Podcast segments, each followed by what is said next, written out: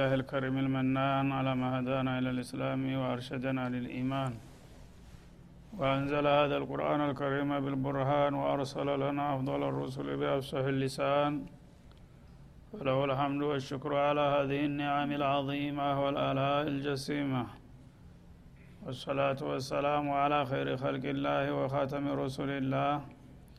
الذي قال ما اجتمع قوم في بيت من بيوت الله يتلون كتاب الله ويتدارسونه فيما بينهم إلا نزلت عليهم السكينة وغشيتهم الرحمة وحفتهم الملائكة وذكرهم الله في من عنده وعلى آله وصحبه ومن اهتدى بهذه وبعد فقد وقفنا في درس أمس عند قوله جل وعلا من سورة الأعراف وكذلك نفصل الآيات ولعلهم يرجعون. فلنبدأ من هنا. أعوذ بالله من الشيطان الرجيم. وكذلك نفصل الآيات ولعلهم يرجعون. واتل عليهم نبأ الذي آتيناه آياتنا فانسلخ منها فأتبعه الشيطان. واتل عليهم نبأ الذي آتيناه آياتنا فانسلخ منها فأتبعه الشيطان فكان من الغاوين. ولو شئنا لرفعناه بها ولكنه أخلد إلى الأرض واتبع هواه. فمثله كمثل الكلب إن تحمل عليه يلهث أو تتركه يلهث. ذلك مثل القوم الذين كذبوا بآياتنا. فاقصص القصص لعلهم يتفكرون. ساء مثلا القوم الذين كذبوا بآياتنا وأنفسهم كانوا يظلمون. من يهد الله فهو المهتدي ومن يضلل فأولئك هم الخاسرون. ولقد ذرأنا لجهنم كثيرا من الجن والإنس لهم قلوب لا يفقهون بها ولهم أعين لا يبصرون بها ولهم آذان لا يسمعون بها أولئك كالأنعام بل هم أضل أولئك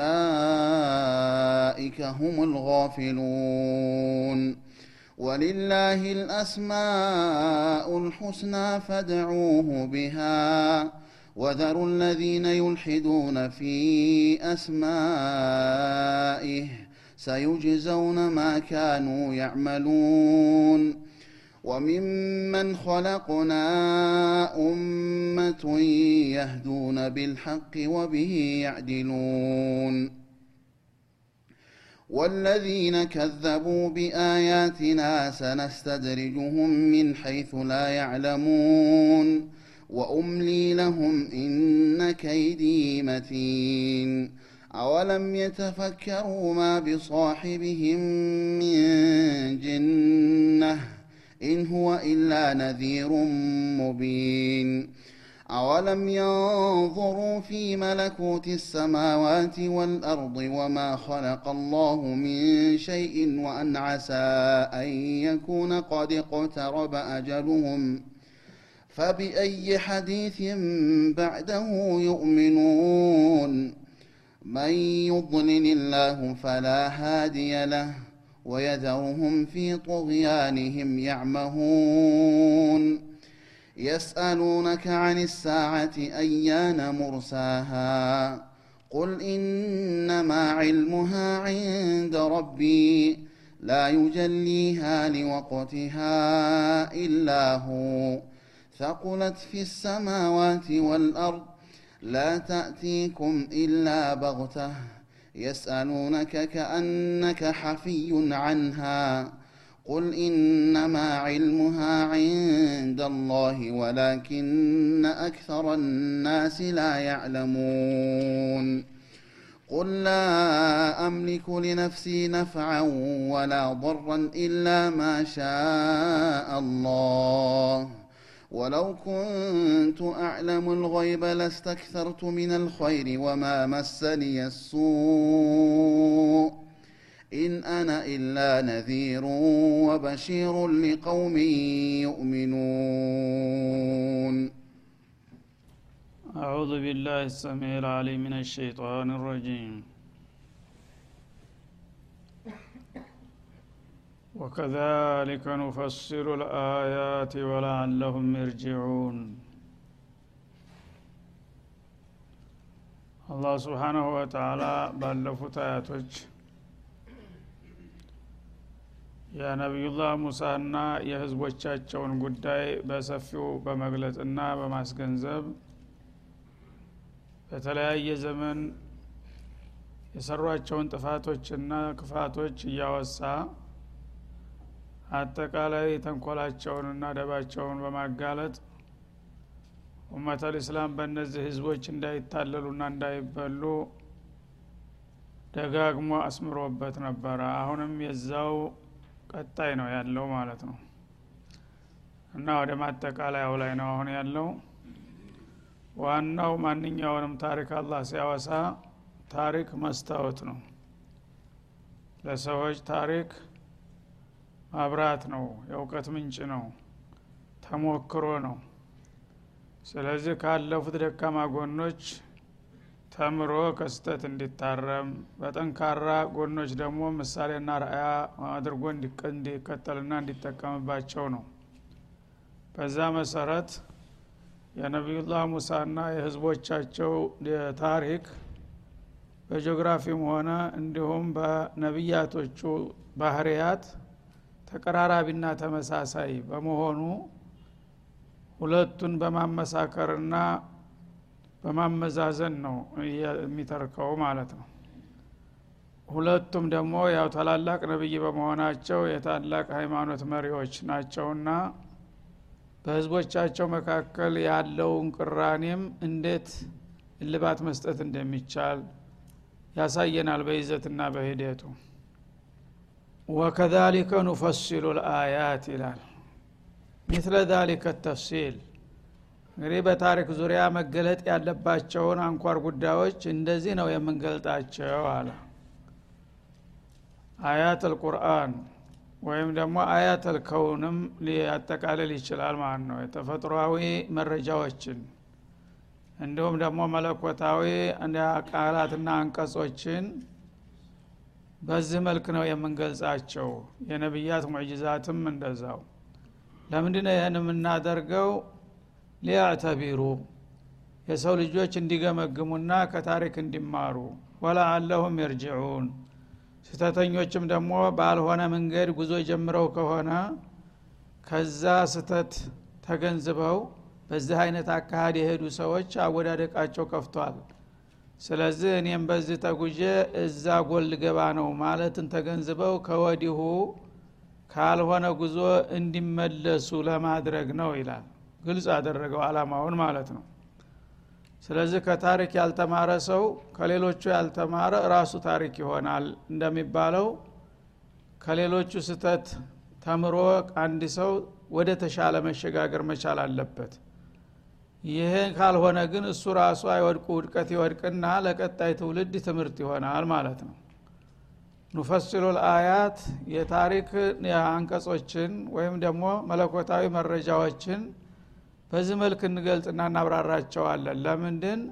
ሰዎች ይህን ታሪክ አስተውለው ግንዛቤ እንዲወስዱና ወላ አለሁም የርጅዑን ከስተታቸው እንዲመለሱ ተፈልጎ ነው ይሄ ነገር ተደጋግሞ የሚነገራቸው ይላል በመሆኑም አሁንም ደግሞ ሌላ የታሪክ ዘርፍ ከነዛው ከነ ሙሳ ጋራ ተዛምዶ ያለው ሊያመጣልን ነው ማለት ነው። በዑለማ ዙሪያ ደግሞ አንዳንድ ጊዜ ሰዎች ብዙ ጊዜ የሚያጠፉት በአለማወቅ ነበረ። አንዳንድ ደግሞ የአዋቂ አጥፊዎች ይመጡና ራሳቸውን አጥፍተው ህዝብንም ይዘው የሚጠፉ አሉ ያንን የሚመለከት ደግሞ ሌላ ከነዚሁ ከነ ሙሳ ታሪክ ጋር ተዛምዶ ያለው ነገር ይቀጥላል ማለት ነው። ወትሎ አለይህም ያ ረሱላላህ አላቸው። መለክተኛው ሆይ አሁንም ለህዝቦችህ አንብብላቸው። ነባ አለዚ አተይናሁ አያቲና።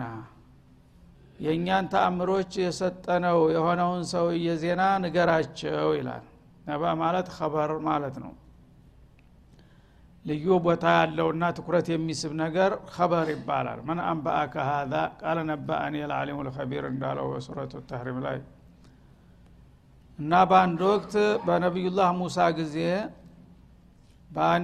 በከነአን አገር በጣም የታወቀና የተደነቀ ታላቅ አሊም ሰው ነበረ አቢድም ነበረ። ያ ሰውዬ እንግዲህ በከፍተኛ ደረጃ አላህ ደረጃ ሰጥቶት እያለ በወስላቶችና በጥቅም አሳዳጆች ተደልሎና ተታሎ አይወድቁ ውድቀት ወድቋልና የዛን ሰውዬ ታሪክ ማንሳትም ለአዋቂዎች ጥሩ ትምህርት ይሰጣልና እሱን አውሳላቸው ይላል። አተይናሁ አያቲና ማለት ዕልመ ናፊዕ ጠቃሚ የሆነ እውቀቶችን ሰተነው ነበረ። እንዲሁም እስማላህ ልአظምን አሳውቀነው ነበር ይላል ያንን የመሰለ ጠቃሚ እውቀት ለህዝብ መብራት የሆነን እድል ሰተነው እያለ በዛ መጠቀምና መጥቀም ሲገባውና ሲጠበቅበት እሱ ግን ፈንሰለኸ ሚንሃ ከተሰጠው እድል ሾለከ ይላል። እባብ ተቆዳዋ ሾልካ እንደምትሄድ ልክ አላ ያለበሰውን የዕልም ካባ አውልቆ አርቃኑን ሄደ ይላል አላ ስብን ወተላ ፈአትባአሁ ሸይጣን ያነ አጅሬ ሰይጣን ከዛ ከክብሩና ተማዕረጉ ሲወጣ ሲያየው ተከታተለና አሳዶ ያዘው ማጅራቱን ይዞ እንደ ፈረስ ጋለበው። ወይም ሰይጣን የረህማንን መንገድ መከተልማ ከጠላ የእኔ ተከታይ ሁን ብሎ የእሱ ጅራት አደረገው ማለት ነው። ፈካነ ምን ልጋዊን ከዛ ዕለት ጀምሮ ይህ ሰውዬ በወሰደው አፍራሽ እርምጃ ከሷሌሖች መሆኑ ቀርቶ ከጠማማዎች ማህደር ውስጥ ገባ ይላል። የዚህን ሰውዬ ታሪክ መንገር ለአዋቂ አጥፊዎች ሁሉ ጥሩ ተግሳጥና ምክር ስለሆነ አውሳላቸው ይላል። እና ስሙ በልዓም እብኑ ባዑራ ይባል ነበረ። በልዓም እብኑ ባዑራ ወይም ሶይፊ እብኑ ራሂብ ነው የሚሉም አሉ። በስሙ ልዩነት አላቸው ማለት ነው። ለማንኛውም ይሄ ሰውዬ እስራኤላዊ ነው ማለት ነው። ከነአኒ ነው። ከነአን ማለት ያው የእስራኤል ጎሳ ያመለክታል። እና አንዳንዶቹ ሻም ሀገር ነበር ሌሎቹ የመኒ ነው አስሉ የሚሉም አሉ።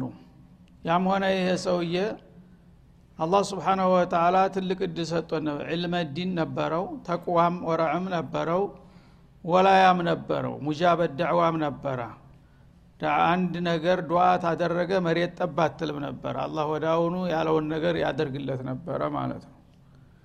በዛ ደረጃ ላይ የነበረ ሰውዬ የሰጠነውን እቃ በጥንቃቄ መያዝ ትቶ ለጊዜያዊና ለግላዊ ጥቅም ወደ ኋላ ሲያፈገፍግና የሸረኞች ተባባሪና መሳሪያ ሲሆን ገፈፍ ነው ማዕረጉን ይላል አላ ስብን ወተላ አሁንም ያው አለ በየቦታው የዚህ አይነት። አላህ ትልቅ እድል ሰጥቷቸው የአላህ ጥላቶች መሳሪያ ሆነው የሚያናፉ ይገኛሉ ማለት ነው። እና የዚህ ሰውዬ ታሪክ ለትውልዶች ጠቃሚ ትምህርት ሰጭ ነውና እስቲ እሱን አውራላቸውና አቅርብላቸው ይላል ፈአትባአሁ ሸይጣን የሚለው በአንደኛው ትርጉም ፈተባአሁ ሸይጣን ማለት ነው። አዝማሚያው እንግዲህ እየተወሳለተ ሲመጣ ሲያየው ይሄ ሰውዬ እኔ ብይዘው በደንብ ተመንገድ ላወጣው እችላለሁ የሚል ተስፋ ዘራበትና ሰይጣን ተከታትሎ ማጅራቱን ያዘው ማለት ነው። ወይም እሱን የሰይጣን ተከታይ ሆነ። ረህማን የሰጠህን ክብርና ጸጋ መሸከም ካልቻለልህ እሱን ተወውና የእኔ ተከታይ ሁን ብሎ ቀጠረው ማለት ነው ኢብሊስ። ፈካነ ሚን አልጋዊን ያነ ልክ እንደ ሸይጣን ከጠማማዎቹ ሆነ። ለራሱ ብቻ ሳይሆን ብዙ ህዝቦችን ያው ለጥፋት ዳረገ ማለት ነው። የአዋቂ ስህተት እንደ ተራሰው ስህተት አይደለም። ተራሰው ቢሳሳት ለራሱ ነው የሚጠፋው። ግን አዋቂ የጠፋ እንዲሁ ሺዎች ሚሊዮኖች የሚከተሉት ነው። ተሳቸው የበለጣለ እንደ እሳቸው እንዲህ ብለዋል እሳቸው እንዲህ አድርገዋል እየተባለ ህዝቦችን ነው አደጋ ውስጥ የሚጨምረው ማለት ነው። የዚህ አይነት ውድቀት የወደቀ ሰው አለና ያልታደለ የእሱንም ታሪክ አውሳላቸው ይላል። ወለው ሽእና ለረፋዕናሁ ቢሃ። ይህ ቀደም ሲል እንደነበረው ደረጃው እኛ ብንሻለት ኑሮ በዛ ደረጃ ወደ በለጠ እድገት ይነጥር ነበር ይላል። ቀላል ሰው አልነበረም። ያን አላ ያስታጠቀውን እውቀት ቢጠቀምና ተጊዜያዊና ተግላዊ ጥቅም የአላህን እቃ የበለጠ ቢያከብር ኑሮ ከዛ የበለጠ ከፍ ሊልና ሊያዲግ ሊመነድግ የሚችል ሰው ነበር ይላል አላህ። ወላኪነሁ አክለደ ኢለል ግን አለመታደል ሆነና ወደ መሬት ተወዘፈ። ወደ ላይ ማደግ ሲጠበቅበት ወደ መሬት ተወዘፈ። ለግላዊ ጥቅም ተቸነፈ ማለት ነው ልክስክሷ የዱንያ ኑሮ ትብስ በልጥብኛለች አለና ጌታው ጋር ያለውን ደረጃ ማሳደጉን ትቶ እንዳውም ወደ ኋላ እዚህ ዱንያ ቁሻሻ ላይ ተወዘፈ ይላል። ወተበአ ሀዋ እና የአላህ የሰጠውን አያት ሙዕጅዛት ተወና የግል ስሜትና ፍላጎቱን መከታተልና ማሳደድ ጀመረ። ፈመሰሉ የዚህ ሰውዬ ምሳሌ ከመተሊል ከልብ ልክ እንደ ውሻ ነው አለ አላ ስብን አንድ አሊም ተቅይ የነበረን ሰውዬ በውሻ መሰለው። ለምን? ክብሩን ስለጣለ ማለት ነው። እንዴት ነው በውሻ የተመሰለው? ኢንታህሚል አለህ የልሀት አው ተትርኩ የልሀት አለ። ውሻ ተፈጥሯዊ ባህሪ ያለው ትንሽ ህድ ህድ ታለ ምላሱን አውጥቶ ማለክለክ ነው ስራው ማለት ነው ወይ ትንሽ ጥማት ወይ ድካም ከተሰማው ምላሱን ያንጠለጥልና ልጋጉን እያጅረበረበ ማለክለክ ነው። ስለዚህ ሂርከዝ ብለ ብትቆጣውና ብታባረረውም ማለክለኩን አይተውም። ዝም ብትለውም ማለክለኩን አይተውም። ሰው ፊት እንግዲህ ምላሱን ጎልጉሎ እንትኑ እያዝረከረከ እንትን ማለት ነውር አስጸያፊ ነገር ነው። ይሄ ነገር ጥሩ አይደለም። እዛ አታስቀይመኝ። ዞር በል ብለህ ከተቆጣኸውም አያውቅም አይሰማህም ማለት ነው። ማለክለኩን ይቀጥልበታል። ዝም ብትለውም ያው ይቀጥልበታል። አውቆ ጠፍሰውም እንደዛው ነው ማለት ነው። አስጸያፊ ነገር ሲሰራና ሲያወራ ብትቆጣው ብትመክረው አይሰማም። አሁንም መልሶ እዛው ነው ማለት ነው። ስብናላህ የአላህ አገላለጥ በጣም ይገርማል። ለምን? በተፈጥሮ እርኩስ ነውና ነው። እርኩስ ነውና ነውር የሚያስነውረውንና የሚያስመሰግነውን ነገር አያውቅም ሰዎች ደግሞ ሲቆጡት ምን አጥፍቶ እንደሆነ አይገባውም ማለት ነው። ብቻ ያቺ የለመዲያትን ባህሪውን መቀጠል ነው እሱ ዝም ብሎ ማለክለክ ነው ስራው ማለክለክ ነው። አንተ ተቆጣው እሰየው አልከው ጉዳዩ አይደለም። አሁንም ሸቅይ ሰው እንደዛ ነው። መጥፎ ነገር ይሰራል። ይሄ ነገር አላማረብህም ደስ አይልም ተውባክብ ምናምን ብትለው ያው ነው መልሶ ታጥቦ ጭቃ ነው የሚሆነው ይላል አላ ስብን ወተላ እና ውሻውን እንዳያለከልክ ብትቆጣውና ብትመክረው አይሰማህም። ዝም ብትለውም ያው ነው ብትነግረውም ያው ነው። ልዩነት የለውም ማለት ነው። ሰዋውን አለ አዋአዝታ አምለክተኩም ሚነልዋዒድን እንዳለው። እና ብትመክረኝም ባትመክረኝም እኔ ካንተ ምን የምቀበለው ነገር የለም። ራሳቸው በእንደበታቸው ይናገራሉ ይህንን ማለት ነው። ዛሊክ መሰሉ ልቀውም ለዚነ ከዘቡ ቢአያቲና እና በዚህ በውሻ ባህሪ አኸሰል ሀያዋናት ቢአኸስል አውሷፍ ከእንስሳት ሁሉ በጣም እርኩስ የሚባለው ውሻ ነው ከለማዳ እንስሳቶች። እንደገና ከውሻ ባህርያት ደግሞ ሁሉ አስቀያሚው ማለክለኩ ነው። እና በአስቀያሚው እንሰሳ በአስቀያሚው ባህሪው ላይ እያለ ተእውቀቱ የወጣና አላማውን የሳተ አሊም በዚህ ሰው ተመለስ ተመሰለ በዚህ ውሻ ማለት ነው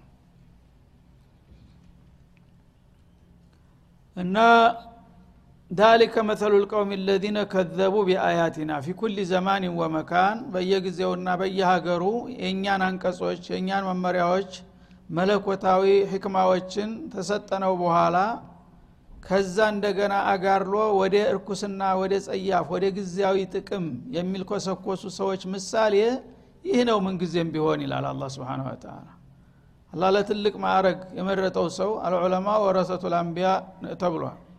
በነቢይ ደረጃ አላህ የሰየማቸው ሰዎች ተዛ ወርደው ከካፊር ጋር ከሙናፊቅ ጋር የሚያጨፈጭቡና የሚያጨበጭቡ ከሆነ የነዚህ አይነት ሰዎች ምሳሌ ውርደታቸው ይህን ይመስላል ይላል። የአላህን አያት ያስተባበሉ ዕልም ሰጥቶት እንዳልሰጠው መክሮት እንዳልመከረው አስጠንቅቆት እንዳላስጠነቀቀው ሆነ ማለት ነው። ፈቅሲሱ ልቀሶሶ እንዲህ አይነቶቹን ታሪኮች አቅርብላቸው። ለአለሁም የተፈከሩን ምናልባት የጤናማ አይምሮ ያላቸው ሰዎች ያስተውሉና ይማሩበታልና ይላል።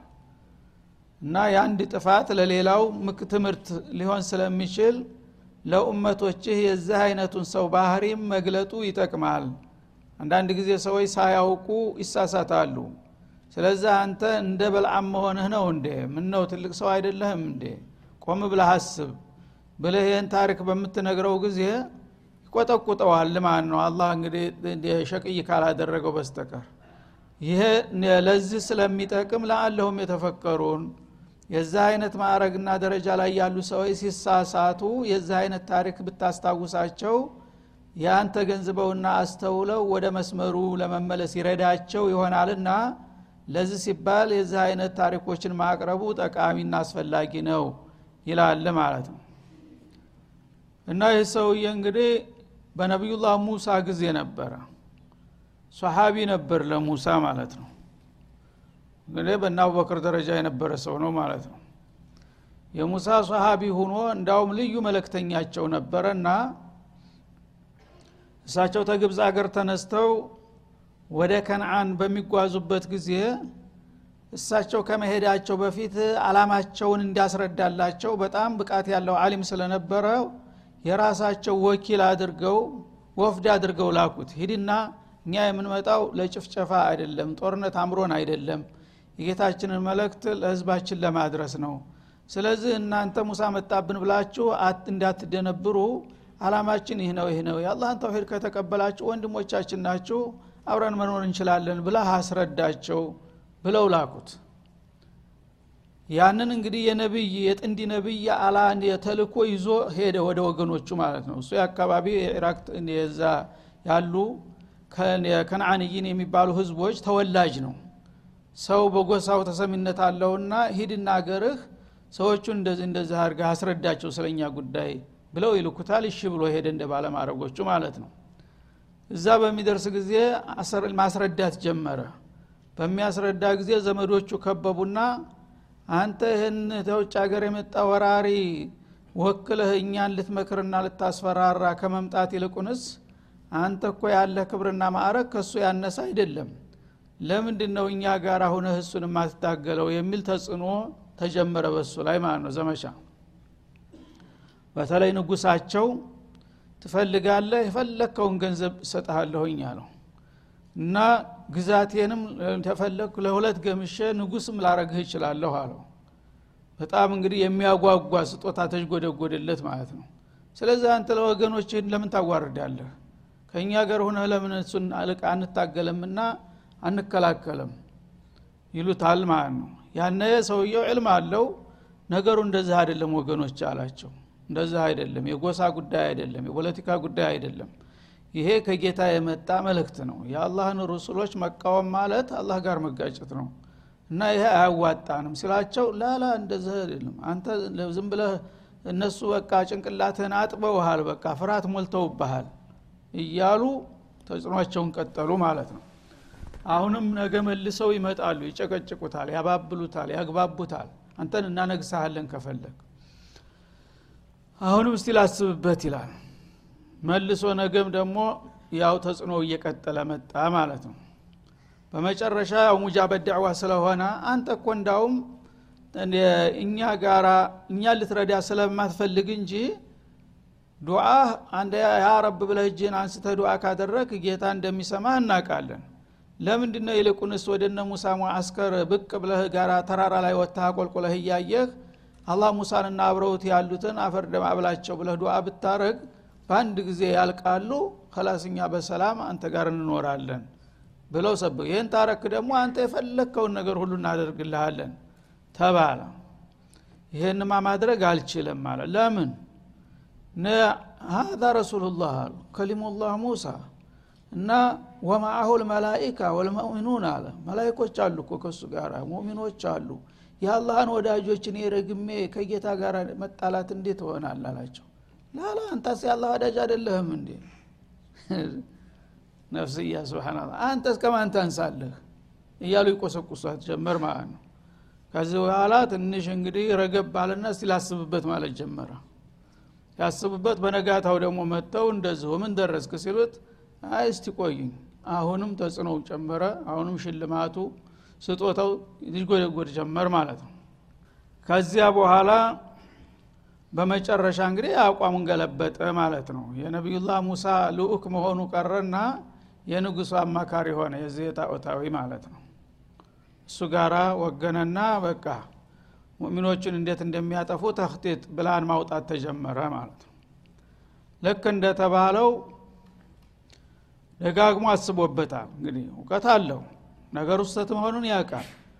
ያ እንግዲህ እነሱ የሚጎተጉቱት ነገር መቋቋም አልቻለምና አላህ ስለፈረደበት እነዛ መሀይሞች ናቸው ጣዖታውያን ናቸው ለትግል ጥቅማቸው ብለው እንጂ ምንም ሀቅ እንደሌላቸው እያወቀ ከነሱ ጋር እንግዲህ ድርድሩን በሚቀጥልበት ጊዜ አላህ ደግሞ ተቀየመው ማለት ነው ስለዚህ ምን ሆነ ወደሚለው በሚቀጥለው እንሸጋገራለን። ወሰለ ላሁ ወሰለም አለ ነቢይ ይላል